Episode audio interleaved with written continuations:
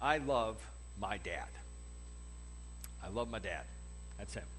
If you don't know my dad, you should get to know my dad. He's usually here at the second service. Mom's not feeling well today, but so I can talk about him. But uh, uh, I love my dad. I love hanging out with my dad. I love talking to my dad. I talk to my dad almost every single day, either in person or on the phone.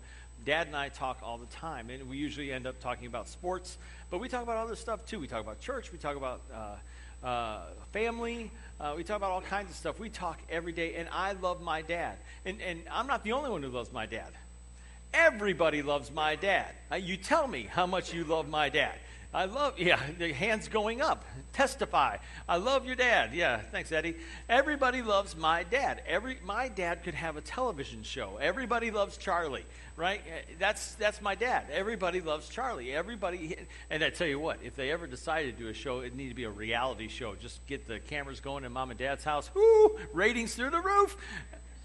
Never mind. Uh, that's a whole other sermon. Um, but uh, I tell you what, I, I, just, I love my dad. I love talking to him. And like I said, we talk about the Packers, we talk about the Irish, we talk about the Blackhawks, uh, we talk about our families, we talk about what's going on in church. We, we, we talk about everything. I just, I love talking to my dad. I call him up and I'll say, hey, dad. And that's usually how it starts. It's just, hey, dad. Or, and, and when he calls me up, this is how he starts. He goes, hey, Junior. And now you're thinking, why does he call you Junior? And actually, for 42 years, I asked myself, why does he call me Junior? My name is Sean. His name is Charlie. Why does he? And my mom told me a few months ago that he wanted to name me Charlie Junior. He wanted to name me Charles Junior, and that's why for 42 years he's called me Junior. I never knew this. Going up, Junior, get over here. Junior, come here. Junior, stop doing that. It's like, why do you call me Junior? That's why. So uh, he wanted, and, and, believe me, it's a good thing he did not name me Charles Cornett Jr. Because if there were two Charles Cornett Jr., if there were two Charles Cornetts on this planet, it would be a whole different place, much more, much more scary. Uh, anyway, so my dad, uh, he was a good dad when I was growing up. He's a good dad now. He's a good father. Uh, I, I love my dad. Uh, when I was growing up, he was a good provider. He took care of our family. Uh, he worked hard. He worked up at Inland Steel for 35 years. 35 years he went to the steel mill every single day. Rarely missed a day of work. Worked hard. Came home, stunk. I mean, just stunk. And uh, I remember he, he, he loves his children. My dad loves his kids. He loves his grandkids. And he, he would always tell us the same thing growing up. And maybe, how many of you worked in the mill or, or, or your dad worked in the mill? Okay, my dad would tell us the same thing all the time. He's like, look, you're, when you get out of my house, and I can't wait for that day, but when you get out of my house, um, I, I, want you to go to college. I want you to get an education. I want you to get to school. I don't want you working in the mill. And he told us that over and over again. I don't want my kids working in the mill. I don't want my kids working in the mill. And it's like, well, why not? What's the big deal? You make decent money, you know. We provide, put food on the table. Always had food in my belly. Always had clothes on my back. Always had a car, to, you know. And we had everything we needed, right? So what, what's the big deal?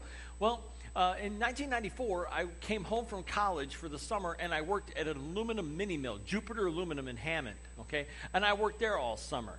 And then I quickly learned why dad did not want his kids working in the mill, because I didn't want to be working in the mill. Oh man, I tell you, it is dirty, it is dangerous, it is a much less than Christian atmosphere. Kind of like working in a church. But. Uh,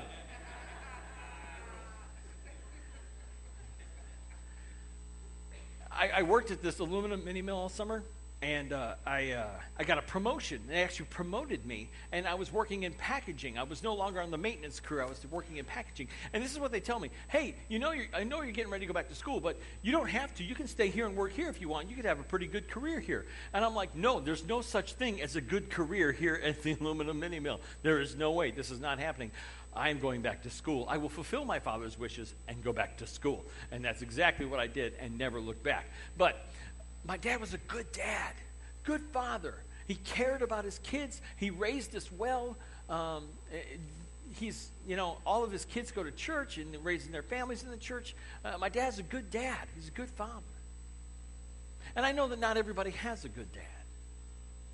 Maybe you didn't have a good dad. You don't have a good father. And that's hard. I, I, feel bad for you. I'm, I'm, sorry that you don't have that kind of experience like, like the experience that I've had. And, and so you think about your dad for a minute and you think, man, I, I can't trust my dad. You think about your dad for a minute, you think, my, my dad let me down time and time again. Or my dad was abusive he was physically abusive or he was he was psychologically abusive and, and my dad let me down or my dad didn't care he didn't provide for our family or, or my dad and my mom got divorced and he left. And he never looked back. And you're thinking to yourself i just i can't trust him. And i never could. And i feel bad.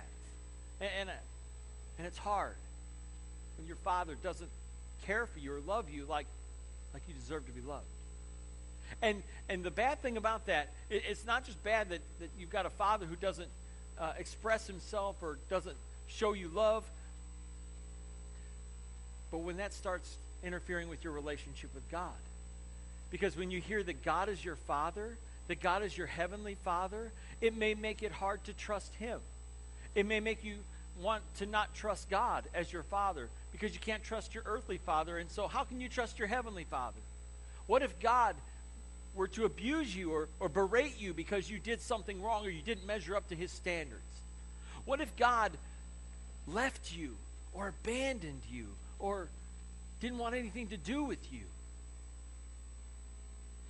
How can you trust that kind of a father? Or maybe God, you're worried that God is going to neglect you and that he doesn't care. God does care. He is a good, good Father. I don't know what your Father was like, but I know what your Heavenly Father is like. And I know. I know that He loves you. And I know that He loves me too. He is a good Father. The Bible tells us that He is good. Uh, Jesus was talking, and uh, he uh, uh, before I get to that, I I want to tell you I want to tell you how I know that God loves you. In 1 John chapter 3 verse 1 it says this. See what great love the Father has lavished on us that we should be called children of God. And that is what we are. We are God's children. And he loves us like a good father. And then later in 1 John chapter 3 verse 16, we see how he proved his love for us. He says, "This is how we know what love is. Jesus Christ laid down his life for us. He went to the cross and he suffered and he died for us. He took our sins upon himself, and when he died, our sins died too. And if you will put your faith and trust in Jesus Christ, if you will believe in him and repent from your sins and confess your faith and be baptized, then your sins will be forgiven, your sins will be washed away, and you will be a child of God. And your good, good Father will never leave you, He will never abandon you, He will never forsake you, He will always love you, no matter what. And like I said, He is a good Father. He's a good Father. We've been talking about the Lord's Prayer this year. This is what we're starting off the year with. We're talking about the Lord's Prayer in a sermon series called When You Pray. Last week we talked about uh, Matthew chapter 6, verses 5 through 8, as we talked about the posture and the position of our prayers. Uh, we talked about how uh, we shouldn't just uh, use vain repetition when we pray. And I know that some people, when they pray the Lord's Prayer, uh, they actually pray these words that Jesus prayed, and they'll pray them over and over again, and, and it's, it's, they don't even think about what they're saying. It's just they've memorized it, they know it by heart, and they just kind of repeat it over and over again and, and never consider what the words mean. So here at the beginning of 2016, we're going to break it down piece by piece and look and see what these words actually mean. So we're looking at Matthew chapter 6, verse 9 today. We're just going to talk for one verse, and you're thinking, how are you going to spend a half hour talking about one verse? It's God's Word. I could talk about it for eons. But one, verse, we're just going to look at this one verse Matthew chapter 6, verse 9. And if you brought your Bible, uh, turn to Matthew 6, verse 9. Uh, if you didn't bring your Bible, you can grab one out of the chair in front of you. You'll find it on page 685. And uh, you can find it there. Or if you have it on your tablet or your phone, you can look it up using your favorite Bible app. Matthew chapter 6, verse 9. Just a simple verse with so much meaning. Jesus says, This then is how you should pray Our Father in heaven, hallowed be your name. Notice that Jesus doesn't say, This is what you should pray. He says this is how you should pray. He's not giving us some kind of incantation. Rather, he is giving us a model of how we should pray. This is how you should pray, he says. And we begin with our prayer by addressing our Father. And it's so cool to think that God is not like Zeus, okay? He's not like up on some cloud with lightning bolts ready to strike us down every time we get out of step. No, Jesus says when you pray, say, Our Father. Our Father. He is our good Father. You know how I know that He's good? In Luke chapter 18, verse 19, someone approached Jesus and said, Good teacher, what must I do to inherit eternal life? And Jesus says, Why do you call me good? And then he says this No one is good except God alone. God is good all the time. And all the time, God is good. He is good. His nature is goodness. God is good. Um, he is a good father to us, and he loves us um, he has compassion on us. In, in Psalm 103, verse 13, it says, As a father has compassion on his children, so the Lord has compassion on those who fear him. God has compassion on his children. If you have kids, or if you know someone with kids, or if you are a kid, my prayer is that you've experienced compassion in your life.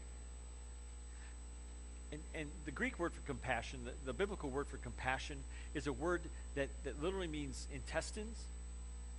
It, it, it's a word that means to hurt, to, to feel for someone so strongly that you hurt for that person. If you've got kids, you know what I'm talking about. You know, when, when, uh, when they fall and, or, or they hit their head or they stub their toe and the pain is just so great and they're crying and they're writhing in agony, and you're looking at them going, I feel so bad for you. That it hurts you to see them hurting so bad. That's God. He loves you so much that it, it hurts him to see you hurting. He cares that much for you. He is compassionate, the Bible says. He loves you with a compassionate love. he is our Father. In Galatians and in Romans, Paul talks about Abba. It's the Aramaic word for daddy. And, it's different than the word for father. When I hear father, sometimes I think about the Von Trapp family in the sound of music, right? The whistle, get in line, and everything like that. But there's another word the Bible uses for God, for our Father, and is the word Abba, and it literally means daddy. When I think daddy, I think someone I can climb up in his lap. If I'm brokenhearted, I can just bury my head in his shoulder and cry. When I'm hopeful, I can tell him my dreams. When I'm excited, I can tell him what I'm excited about. He is my daddy, my heavenly daddy. And he cares so much for us. He is a good father. He is our Father. He is our Father in heaven, meaning that He is ruling and reigning right now. God is on His throne, and He is in charge. He is in control. He is the God of the universe. He is the Lord of all. He is the master of everything. He is God, our Father in heaven. And like I said, he is ruling and reigning over the entire universe. There is nothing that escapes his sight, there is nothing that escapes his knowledge. He is God, and he's in charge. From the White House to the poorhouse, God knows it, he sees it, he's in control. Doesn't matter what anybody else says, God is on his throne, and he is ruling and reigning in heaven. We'll talk more about that next week when we talk about your kingdom come your will be done on earth as it is in heaven. So God is a good Father. He is our Father. He is our Father in heaven. hallowed is his name. So, hallowed, that's a word that we don't use very often. It's a word that we don't probably don't even know what it means. You don't like go to Five Guys Burgers and Fries and go, "Wow, these fries, these are hallowed. I mean, these are some hallowed fries right here. No, you don't do that.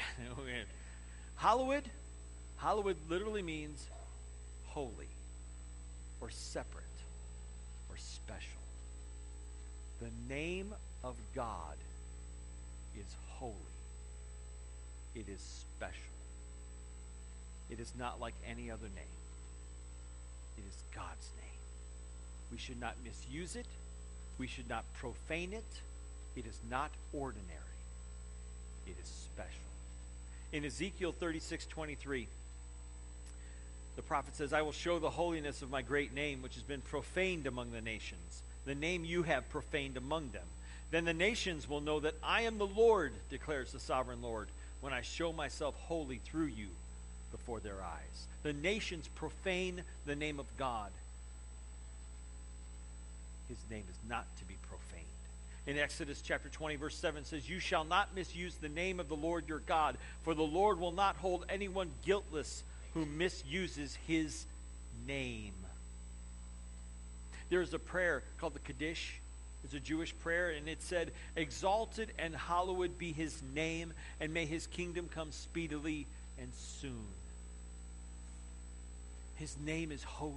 His name is mighty. His name is powerful. His name is awesome. His name is strong.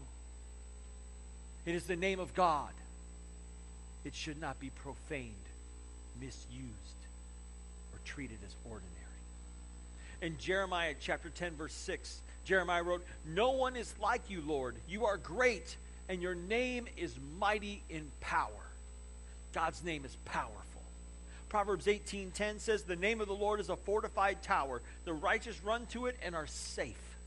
We are safe in the name of the Lord. Uh, in Romans chapter 10, verse 13 says, Everyone who calls on the name of the Lord will be saved. There is salvation in the name of the Lord. There is salvation in the name of Jesus. Everyone who calls on the name of Jesus will be saved. In Acts, uh, when, when Paul was uh, recounting his uh, testimony of how he was saved, he went to Ananias' house. Ananias shared the gospel with him, and then he asked him, And what are you waiting for? Get up and be baptized, wash away your sins, calling on the name of the Lord. There is salvation in the name of Jesus. It is no ordinary name. It is the name above all names. It is the name of Jesus. I'm not talking about like an OMG kind of thing. I'm talking about the name of the Lord, the name of Jesus, where the Bible says that at the name of Jesus, every knee will bow and every tongue will confess that Jesus Christ is Lord to the glory of God the Father. It is the name of Jesus Christ, a special name. It is his name alone. We should not treat it as ordinary, for it is special.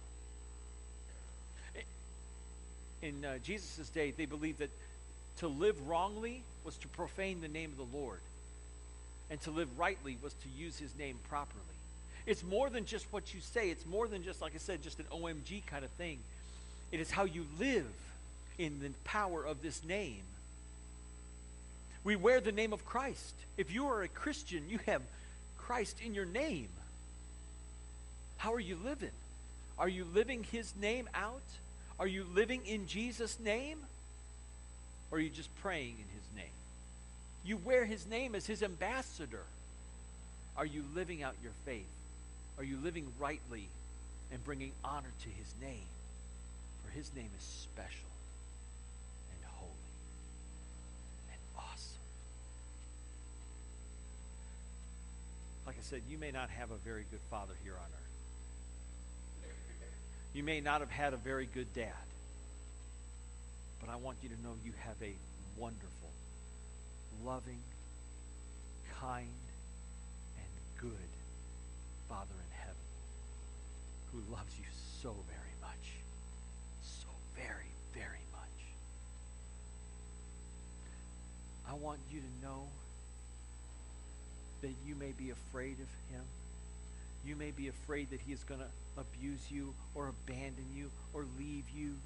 You may feel like you can never live up to his standards. You may feel like he, he doesn't like you. The opposite is true. He loves you so much. That God cares for you. Last week we talked about how he knows what you need. Before you even pray it, he knows what's in your heart. He knows what you need. And he cares for you. The Bible says that we can cast all of our cares upon him because he cares for us. We can give him the struggles that we have. We can give him the, the illnesses that we have. We can give him the temptations that we have. We can give him the troubles that we have. We can give him the trials that we have because he is our Father and he cares for us. Our Father who is in heaven cares for us. You are his child. You have nothing to be afraid of when it comes to God because you are his child and he is your Father and he loves you. I want to I want to do something a little different this morning. We're going to do something a little different here. Just remember, we're going to dim the lights and I'm going to play a song. It's called No Longer Slaves. It says, I'm no longer a slave to fear. I am a child of God. And I want to take this time. It's kind of a lengthy song. It's about six minutes long. And I want you to, to we're going to put the words on the screen. I want you to, to read the words of the song as, as it goes along. And then it kind of does an instrumental thing in the middle. And I want you to I want you to take these next few minutes and I want you to pray. I just want you to pray. I want you to pray to your Father in heaven. And, and here's the thing uh, I want you to take whatever posture, whatever position you want to take. That's why we're going to turn down the lights. I don't, it doesn't matter what anybody else thinks. If you want to if you want to stand and pray, you can stand and pray. If you want to sit in your seat and pray, sit in your seat and pray. If you want to get down on your knees at your seat and pray. If you want to get down on your knees up here at the stage and pray. Wherever you feel comfortable, whatever you want to do, however you want to express yourself in prayer before your heavenly Father today, before your heavenly Daddy, pray to him. Pray to your Father who is in heaven, who hears the words of your heart and your mouth and your mind, and He knows what you need, and He loves and cares for you. He is waiting to hear from you. He wants a relationship with you, He wants to hear from you. So cry out to Him today. Cry out to your Father. We're going to play this song in just a moment, and I want you to read the words, hear the, hear the music, and I want you to pray. And then once the song is over, I'll come back up here and I'll close in prayer and we'll have our invitation. You may be afraid of Him. You may be afraid of being vulnerable before Him. You may be afraid of being loved by Him. But He loves you no matter what. I, my prayer today is that He will drive out that fear from your life, drive out that fear from your heart and that he would reveal himself to you and that you would know that you are a child